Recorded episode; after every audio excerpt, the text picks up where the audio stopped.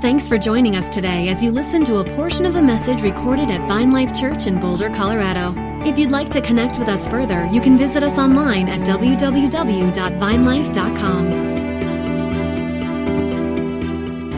Um, and, and, I'm excited today. We, we, are starting today. It's a good day to be at church again because we're starting as a community. Um, passage by passage, we are going to begin to walk through the book of Acts.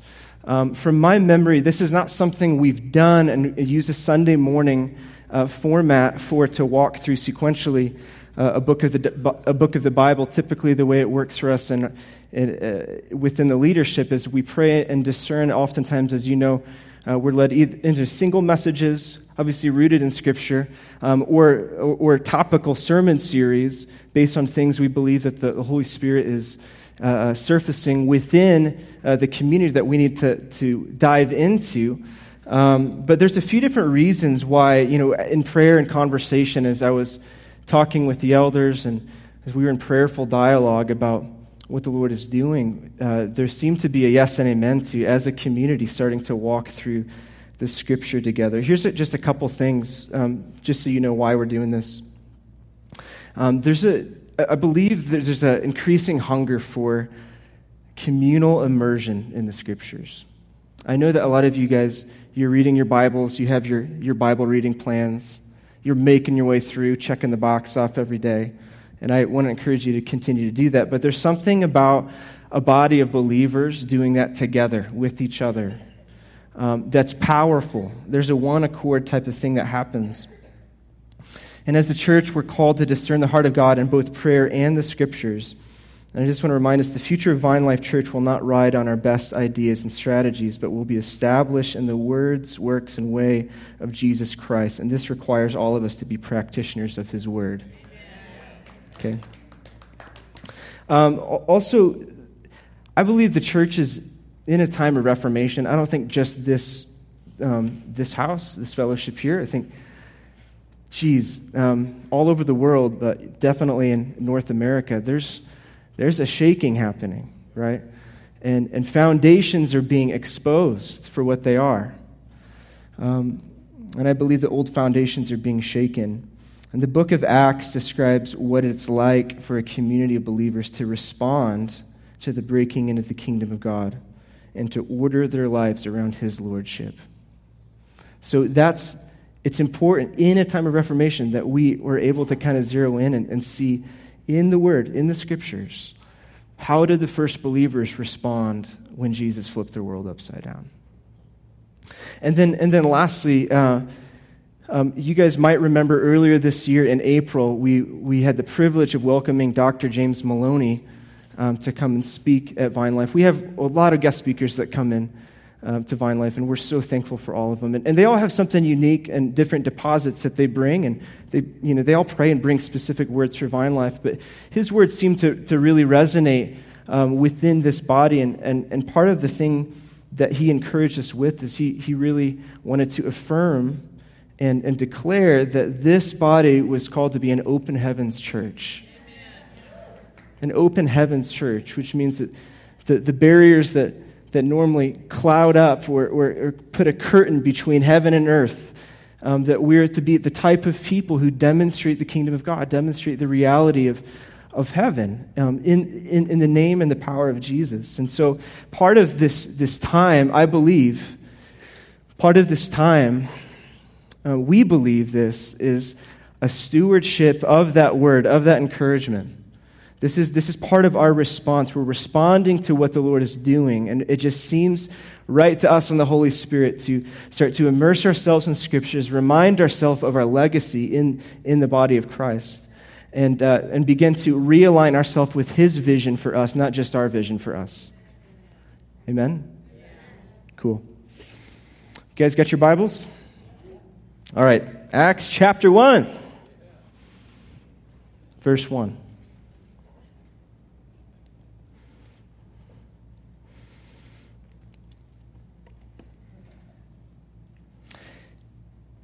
In the first book, O Theophilus, I have dealt with all that Jesus began to do and teach until the day when he was taken up. and after he had given commands through the Holy Spirit to the apostles whom he had chosen. He presented himself alive to them after his suffering by many proofs, appearing to them during 40 days and speaking about the kingdom of God. And while staying with them, he ordered them to not depart from Jerusalem, but to wait for the promise of the Father, which he said, You heard from me, for John baptized with water but you will be baptized with the Holy Spirit not many days from now.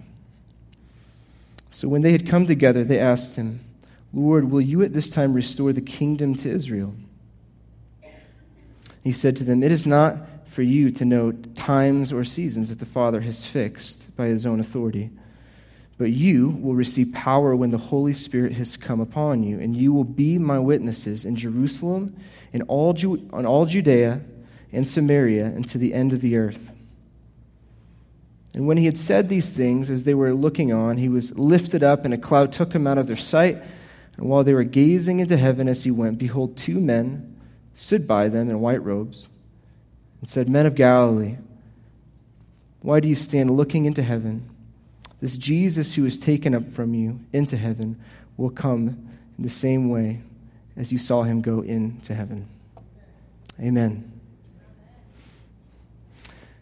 I, I, I'd like to imagine what it must have been like to be one of these apostles and disciples and to have the one person that you, that you, you staked your whole life into just vanish into thin air right in front of your eyes. I mean, what must have that been like? I mean, to be a, a, disciple and you watched him do all these things. You weren't just reading stories about it, you were watching him heal the, line, the blind and the lame. You were watching him pick up dirt and rub it, rub mud into to a, a dude's eye, and he gets healed. Right? You're watching him multiply bread and fish to feed thousands of people. You're, you're spending you're at the same dinner table with him as he's fellowshipping with the sinners and those that the rest of culture was repulsed by. And you overheard the conversations as he would rebuke the Pharisees and the religious leaders who were arrogant and prideful, right? You were there for all the parables, trying to make sense of what was happening. You're there for the miracles as, as people would walk away totally restored, totally healed, unexpected things happening. And then, and then in, this, in this moment, as there, this movement is beginning, the one person that taught them everything they knew and introduced them into this whole new way of life boom, he just says, Tag, you're it, I'm out. Right? Have you ever had an experience like that before where somebody that you trusted, somebody that, you, that taught you much, maybe it was a parent, a mentor, a teacher, a boss, a pastor, spiritual leader, um, somebody that, that discipled you potentially, poured a lot into you, and then they were taken out of your life somehow. Maybe good, maybe bad. But can you imagine? I mean, do you, do you know what that feels like? Have you ever felt that way before to feel the feeling like, oh my gosh, I'm, I think I'm on my own right now? Like, I don't know how I'm going to do what you just told me to do and everything you taught me. I'm not sure. This is really easy when they were just watching him do it and they were just had this imagination. We're going to keep doing all this together. And you're going to be our, our fearless leader, and we're just going to be your minions behind you, right? just following you wherever. And then he goes and, and, and he communicates to them, hey, just, just hang on. This is about to get really good. And I remember the first time I felt like in over my head. Uh, my first ministry trip out of the country was to Guatemala back when I was in high school. And uh, let me show you a couple pictures. Do you guys want to see what I looked like in high school. Okay. Okay, so that's me.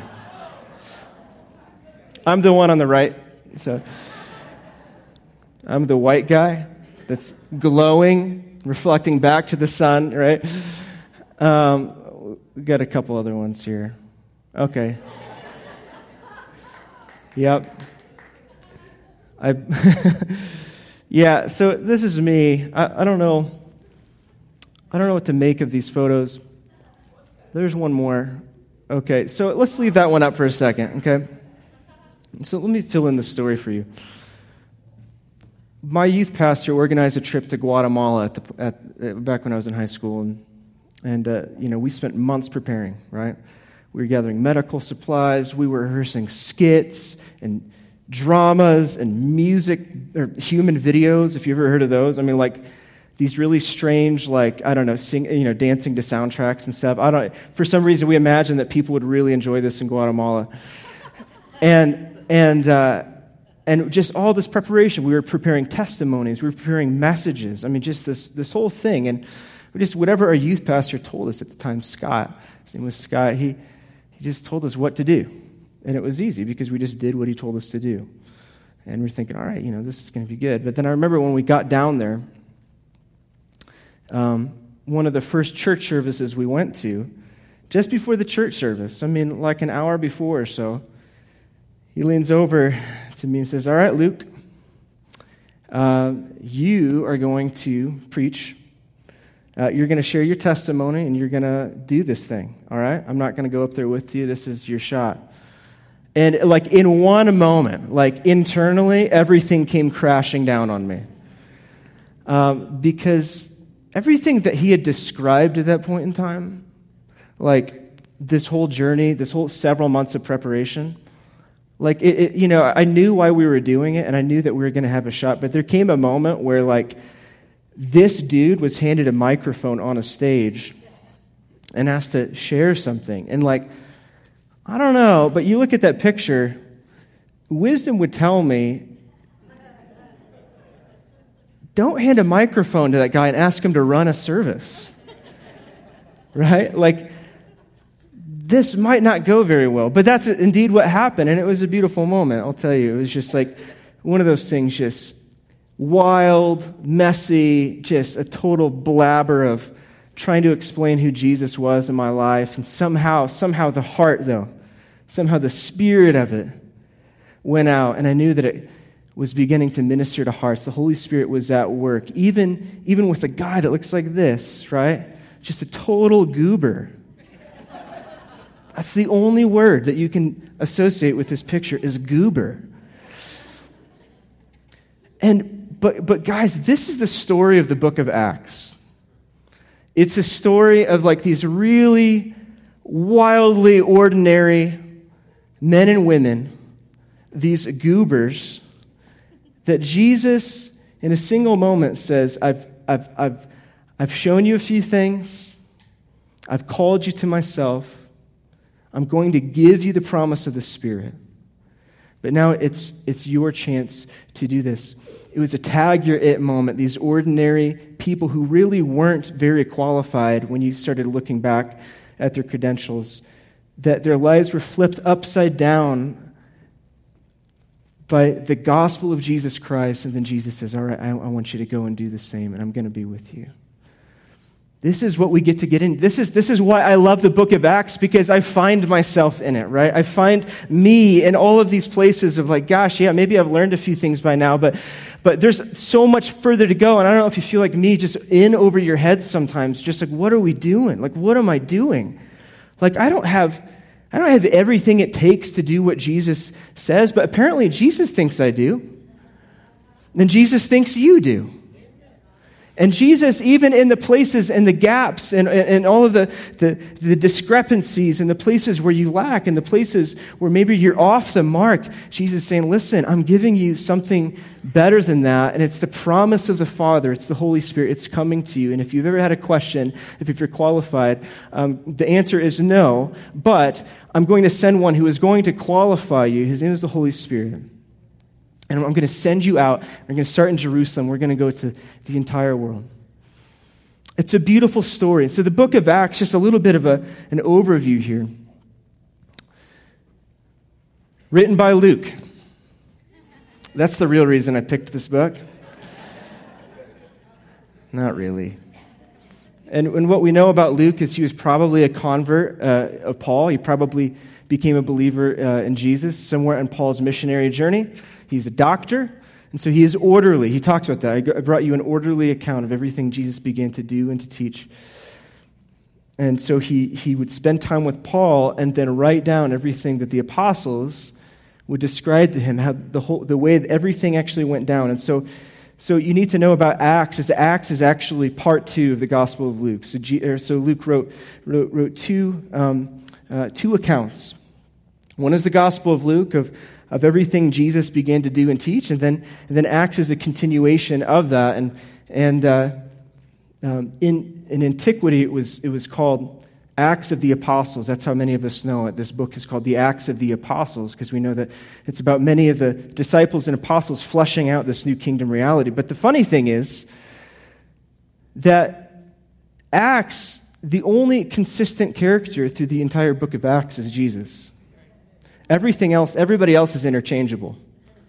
Jesus is the only one who comes in and is introduced at the beginning and is in every chapter all the way to the end. And you know, you're going to hear about Paul and Peter and Cornelius and all of these guys as they're just their world is just swirling around. But guess what? This is you know, probably more appropriately called the Acts. Uh, it's probably more appropriately called the Acts and Teachings of King Jesus, Part Two. It's a sequel to the Gospel of Luke. It's, if, if the Gospel of Luke was everything that Jesus began to do and teach, then Acts is everything that Jesus continued to do and teach. Okay? It's a story that Jesus is still alive and that we are not alone. And if we ever question if we're alone, then he's given us the deposit of the Holy Spirit to remind us of what's true. And it's written, this book is written to somebody named Theophilus. and there's not really anything else we know about Theophilus. And, and, and uh, even scholars, theologians have over the years uh, wondered if Theophilus isn't more of a broad term for all believers. The- Theophilus actually means beloved of God or lover of God. Theo, Philo. It means uh, a lover of God. And, and what if Luke was writing this account, the Gospel of Luke and, and Acts, not just to a person, but to all of those who would love God for all of time? That's you. You are Theophilus. You are a lover of God, even if it was a person. Just receive that word. That's a good word right there. I'm writing to you, O lover of God, to describe to you everything that Jesus began to do and teach. That's beautiful, isn't it? That's beautiful. And so it's clear as, as we begin to make our way through these writings of Luke and in Acts that really the central focal point, that the theme that we get into very quickly is it's all about the kingdom of God. Uh, the Gospel of Luke is about the kingdom of God, Jesus describing the kingdom of God, and Acts is about the outplaying of the kingdom of God. N.T. Wright, uh, one of my favorite theologians, he says it like this Jesus said again and again in the Sermon on the Mount and in his parables that this is what the kingdom of God is like, and it's quite different from what you've imagined. Likewise, in Acts, Luke intends to say, now, this is what it looks like when God takes charge. Jesus gives instructions to his chosen apostles. He equips them by his Spirit. This is what it looks like when Jesus himself is now Lord of the world. Isn't that awesome? So, if you're asking the question, what does the kingdom of God look like? What does it mean for God to become king? What does it mean for God to take charge? Then, welcome to the book of Acts. This is where we get to have some fun. This is where we get to see what it's like for a new establishment, for Jesus to continue everything he began, right? And so we make our way through this passage, and it doesn't take long for the disciples to ask some follow up questions to Jesus, which is always a good thing to do when, when something, uh, something fishy is about to happen. And we see in, in verse, uh, verse 6, they said this Lord, will you at this time restore the kingdom of Israel? Okay? And they ask this question because this is everything they knew. All of the, all the, this is a very familiar thing for the disciples, the first century Jews here. Um, several scriptures that describe that when the Messiah comes, when the Christ comes, that there's going to be a restoration of the kingdom of Israel. But I love in perfect Jesus fashion, he doesn't answer their question. He just tells them something else, which is pretty, pretty like, you know, pretty par for the course when it comes to Jesus, all right? And he says this to them It is not for you to know the times or seasons that the Father has fixed by his own authority. But, everybody say, but. you will receive power when the Holy Spirit has come upon you, and you will be my witnesses. But you will receive power, and you will be my witnesses. And I love this because it's not that he didn't have an answer for that question. He just said, Listen, um, you're asking that question, but what's happening right now is not about chronologies and timetables and calendars. That's up to the Father. He's going to figure that out. But what's happening right now is this I'm going to give you power so that you can become my witnesses. You cannot be a witness if you don't have power. So I'm going to give you my power so that you will become my witnesses. You have these questions about when this, where that, how this, what the heck, what's going on. And Jesus sidesteps him and says, Those are great questions, but guess, but guess what?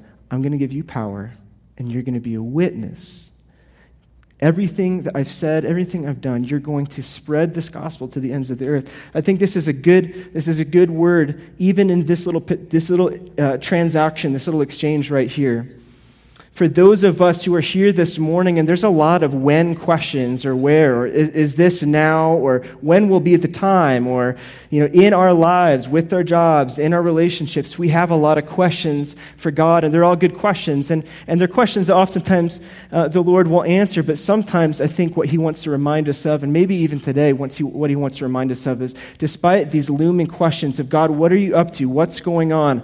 How is it that we can participate? What does this mean? Mean for me? Despite all these questions, I believe that the Holy Spirit of God maybe wants to remind us today that, listen, even in the middle of those questions, though I do want to show you deeper things as it relates to those questions, here's what you need to know today. I want to give you new power so that whether the questions get answered or not, I want to give you power so that you can become a witness to who I have been in your life. And it won't stay with you. Your testimony is not going to stay with you. It's going to leave your mouth. It's going to leave your life. It's going to have a diameter to it. You're going to have this, this radius everywhere you go because as a witness, if, if, if you can remember everything I've showed you, everything I've taught you, every ounce of good news that I've opened up in your life, that is going to be the power that flips the world upside down. See, that's good, that's good news for me today because I got a lot of questions. I got some questions. I know you do too. And some days those questions can get a little debilitating. God, when, what, how, what, why, where? Me? You know, this all this stuff. It's like it's just it gets a little overwhelming sometimes. But I will give you power. But I will give you power. I want to give you power to be my witnesses. That's good stuff right there. Mm. Thank you, Jesus. And then we get to this really interesting passage right at the end. This is just a beautiful setup for the book of Acts. It says they were, he was saying these things. And when he had said these things, they, they were looking on, and he was lifted up, and a cloud took him out of their sight. While they were gazing into heaven as he went, Behold, two men stood by him in white robes and said, Men of Galilee, why do you stand looking into heaven? This Jesus who was taken up from you into heaven will come in the same way as you saw him go into heaven. And, you know, I, I think uh, what's important to, to understand about this passage is this little part is actually showing us something about what, he- what heaven and earth look like when they converge. And sometimes our thinking, because of, the, because of modern philosophies and even the last few hundred years of understanding, um, there's become a dualism between earth and heaven.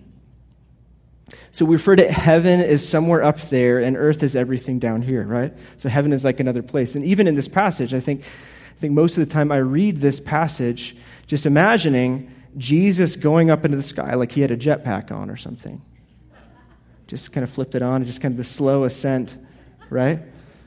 These guys like watching Jesus almost as if you had let out a, a helium balloon into the air and they're just standing there just like watching him just go.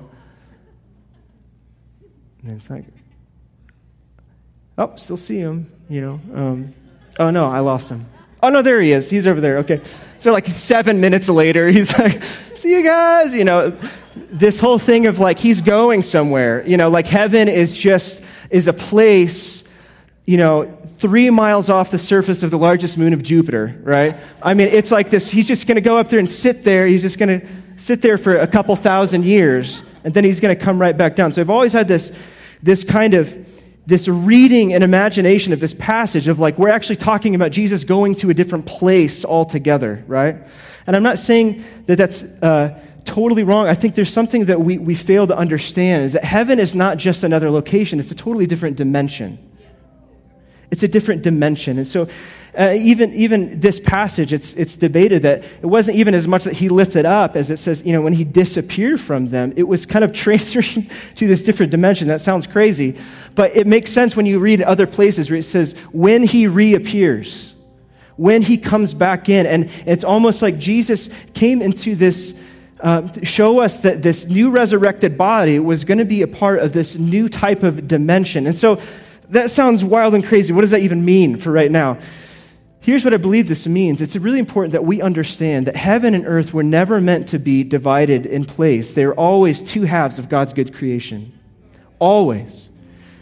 And I believe that Jesus doesn't actually plan to abandon the earth, but the scripture says he wants to renew and make new and restore the heavens and the earth. In the Garden of Eden, it wasn't meant for heaven and earth to be separated, it was meant for them to converge and be together in one reality for us to know the kingdom of heaven. No, I'm not saying heaven's not this a place that we go to when we die. I'm not saying that. I just believe, though, that the ultimate reality that God wants to show us is that heaven isn't a place that we try to snatch and bring into every now and then, but it belongs here. It belongs here. And so sometimes we use the language um, when we talk about heaven. We, we ask God, you know we ask heaven to invade earth, or we ask you know we ask God to to come and show up and and we're fumbling around language to describe what we're feeling and we're experiencing. But I don't, I don't believe that heaven has to invade earth because it actually belongs on earth. It belongs here. You don't have to invade a place where you belong, right? I don't go home and invade my home. This is my home. God always meant for heaven to be a reality that we would be aware of and enter into. So when we pray for the sick, and as we get into the Acts and we see what, we, what we call the breaking in of heaven, it's not that heaven comes in for a second and retreats back to Jupiter. Okay? It's that we are becoming awake to everything Christ came to show us, that there is a, there is a reality here that's more real than the earth and the skin and the, the trees and the things that we see. It's more real than everything that we can put our hands on. Do you guys realize that? That is the reality that Jesus is bringing us into a reality of what he's doing, and he wants to unfold a new reality of what happens when the kingdom of God takes root and is established. And along the way, we're just waking up to not some other place that's coming here, but to what's already been here. The kingdom is here. The kingdom is here. The kingdom is here and it's not yet. The kingdom is here and it's unfolding. So we see in part, we see we see this stuff dimly often, but, but this is what God is doing all around the earth. He's waking us up to realize that heaven is a lot closer than we thought it was. It's a lot closer than we thought it was. In fact, it's here. Are you guys hearing me on that? And so it's, it's a beautiful thing when we see that the angels correct these men and at the end of this passage, and this is a good place for us to land today. Men of Galilee, why do you stand looking into heaven? It's funny because this, this, this picture almost resembles what happened at the, the, the site of the resurrection, right? When the angel said to Mary, You know, why are you looking for the living among the dead? You're looking for him here, and he's somewhere else. You're looking for him here, and he's somewhere else. I mean, gosh, what better describes what we often do? You know, when they say, Why are you looking over here? He's going to come back. But until then, you need to know Jesus is alive. He's alive, right? And you're going to find out just how alive he is in a few days. You're going to find out just how alive and how active he is in just a short time. But don't stay staring at where he once was. Continue to move with him into where he's going. This is, this is what Jesus always did. See, we always camp out. at the last move of God. We always camp out at where God encountered us last. And I believe it's a word for us today. If you've ever experienced Jesus and you're disappointed in him because he keeps moving, he's so disappointing because he doesn't tell me where he's going next, right? And I just think that, I mean, it just makes so much sense that these angels would remind, like, hey, you're staring into heaven. Just be encouraged here.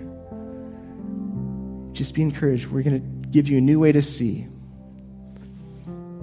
And I believe that an invitation for us, even here today, as we're looking at the way that Jesus is unfolding, is like, I, I, I believe a lot of this, and even over the next several weeks and months as we, as we chart this out, so much of this is about the Spirit of God giving us a new ability to see Jesus at work in all of life.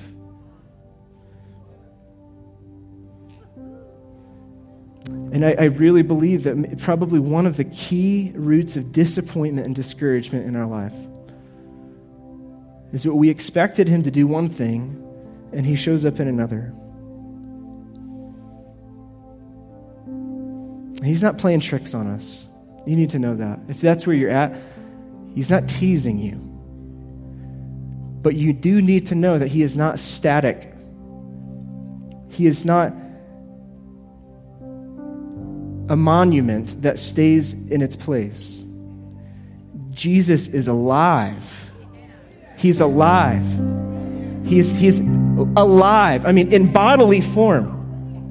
He has a body. Like, he didn't turn into just spirit. He's alive in bodily form. And, and there's a retraining, a constant retraining. This is a lifelong thing of us learning by the Holy Spirit of God to perceive what He's up to and then to align ourselves with where He's, what He's doing, where He's going. And that involves us to not stay put where we are, but to continue the journey with Him. See, Jesus is the only person who can start a grand movement by leaving. That's ridiculous.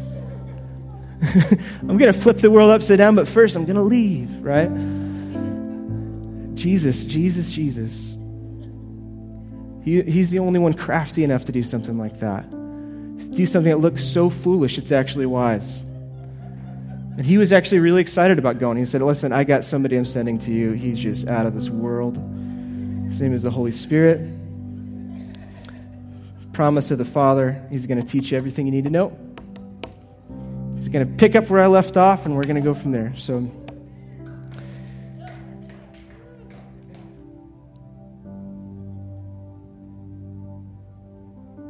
So let's, let's stand together.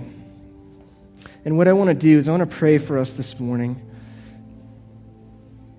Just like these apostles in this first passage are left kind of in this place of what the heck just happened?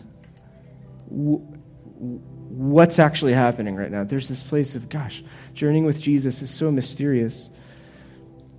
But we, but, we, but we read, we come to find out, but that's the only safe place to be, though, really. Gosh, it's the only safe place to be. It's the, the ground kind of, you know, sh- you know, every other ground we find is, is, is not, it's faulty, right? It shakes underneath our feet. Jesus, a life following Jesus, the only safe place to be. But it requires us to not just stare in the sky, but to begin to, by the Holy Spirit of God, begin to retrain our seeing to see Him at work in our lives, in the lives of, of the places where we live, in the lives of the, pla- uh, of the people that we live with all around the world. And as Bob was praying, with all this, this swirl happening around the world, as the people of God, it's, it's a constant thing where we can't just leave, you know, we can't expect Jesus to be where we left him last. That's just not, you're just going to be so disappointed. I mean, that's like your, your whole life is going to be disappointment. But just, just the amount of risk, the amount of adventure, the amount of joy, the amount of mystery involved in following Jesus is outrageous. So, can we just pray for our seeing and our perceiving of Jesus today? That's what he's doing. That for us as a church, and I pray for me as well. Jesus, as, as we gather today in this place, and some of us, man, this, you know, maybe we don't feel very far along on a journey with you. Others of us have been doing this for a long time. But Jesus, I thank you today that there is never a place we stop in following you. And I thank you that today we get to celebrate everything that you're continuing to do and teach, the power that you're continuing to deposit, the power that you're continuing to unfold. And I pray even right now, Lord Jesus, that you awaken something inside of us to see you at work in our lives in unexpected ways. We, we, we know that we're going to uh, approach this word, this Greek word called dunamis, which means power, which is where we get dynamite from. We thank you, Lord God, that we, Jesus, we get to be recipients of this dynamite power that not only affects us, but affects the whole region. We thank you for open heaven realities, Lord Jesus, but we pray that you do start with us. God, start with us individually. Help me in my seeing.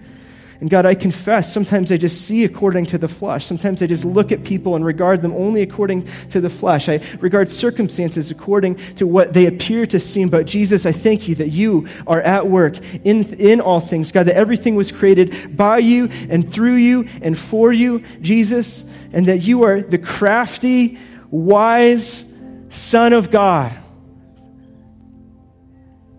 that left us so you could send the Holy Spirit to remind us of who you are. And I thank you, Lord Jesus, that all of this is about the explosion of the kingship of Jesus inside of our lives. We thank you, God, for an explosion of the kingship and lordship of Jesus in our lives. I pray for each and every one of us, Lord God, that this season would be a season of new dreams and new visions, God, that you would wake us up in the night, that you would give boldness, God, and words of faith as we pray for those around us, God.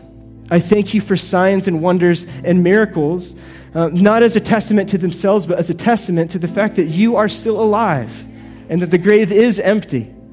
I thank you, God, for resurrection life to unfold in this body, in us, Jesus, for the good of the world. And it's in Jesus' name we all pray. Amen. Come on.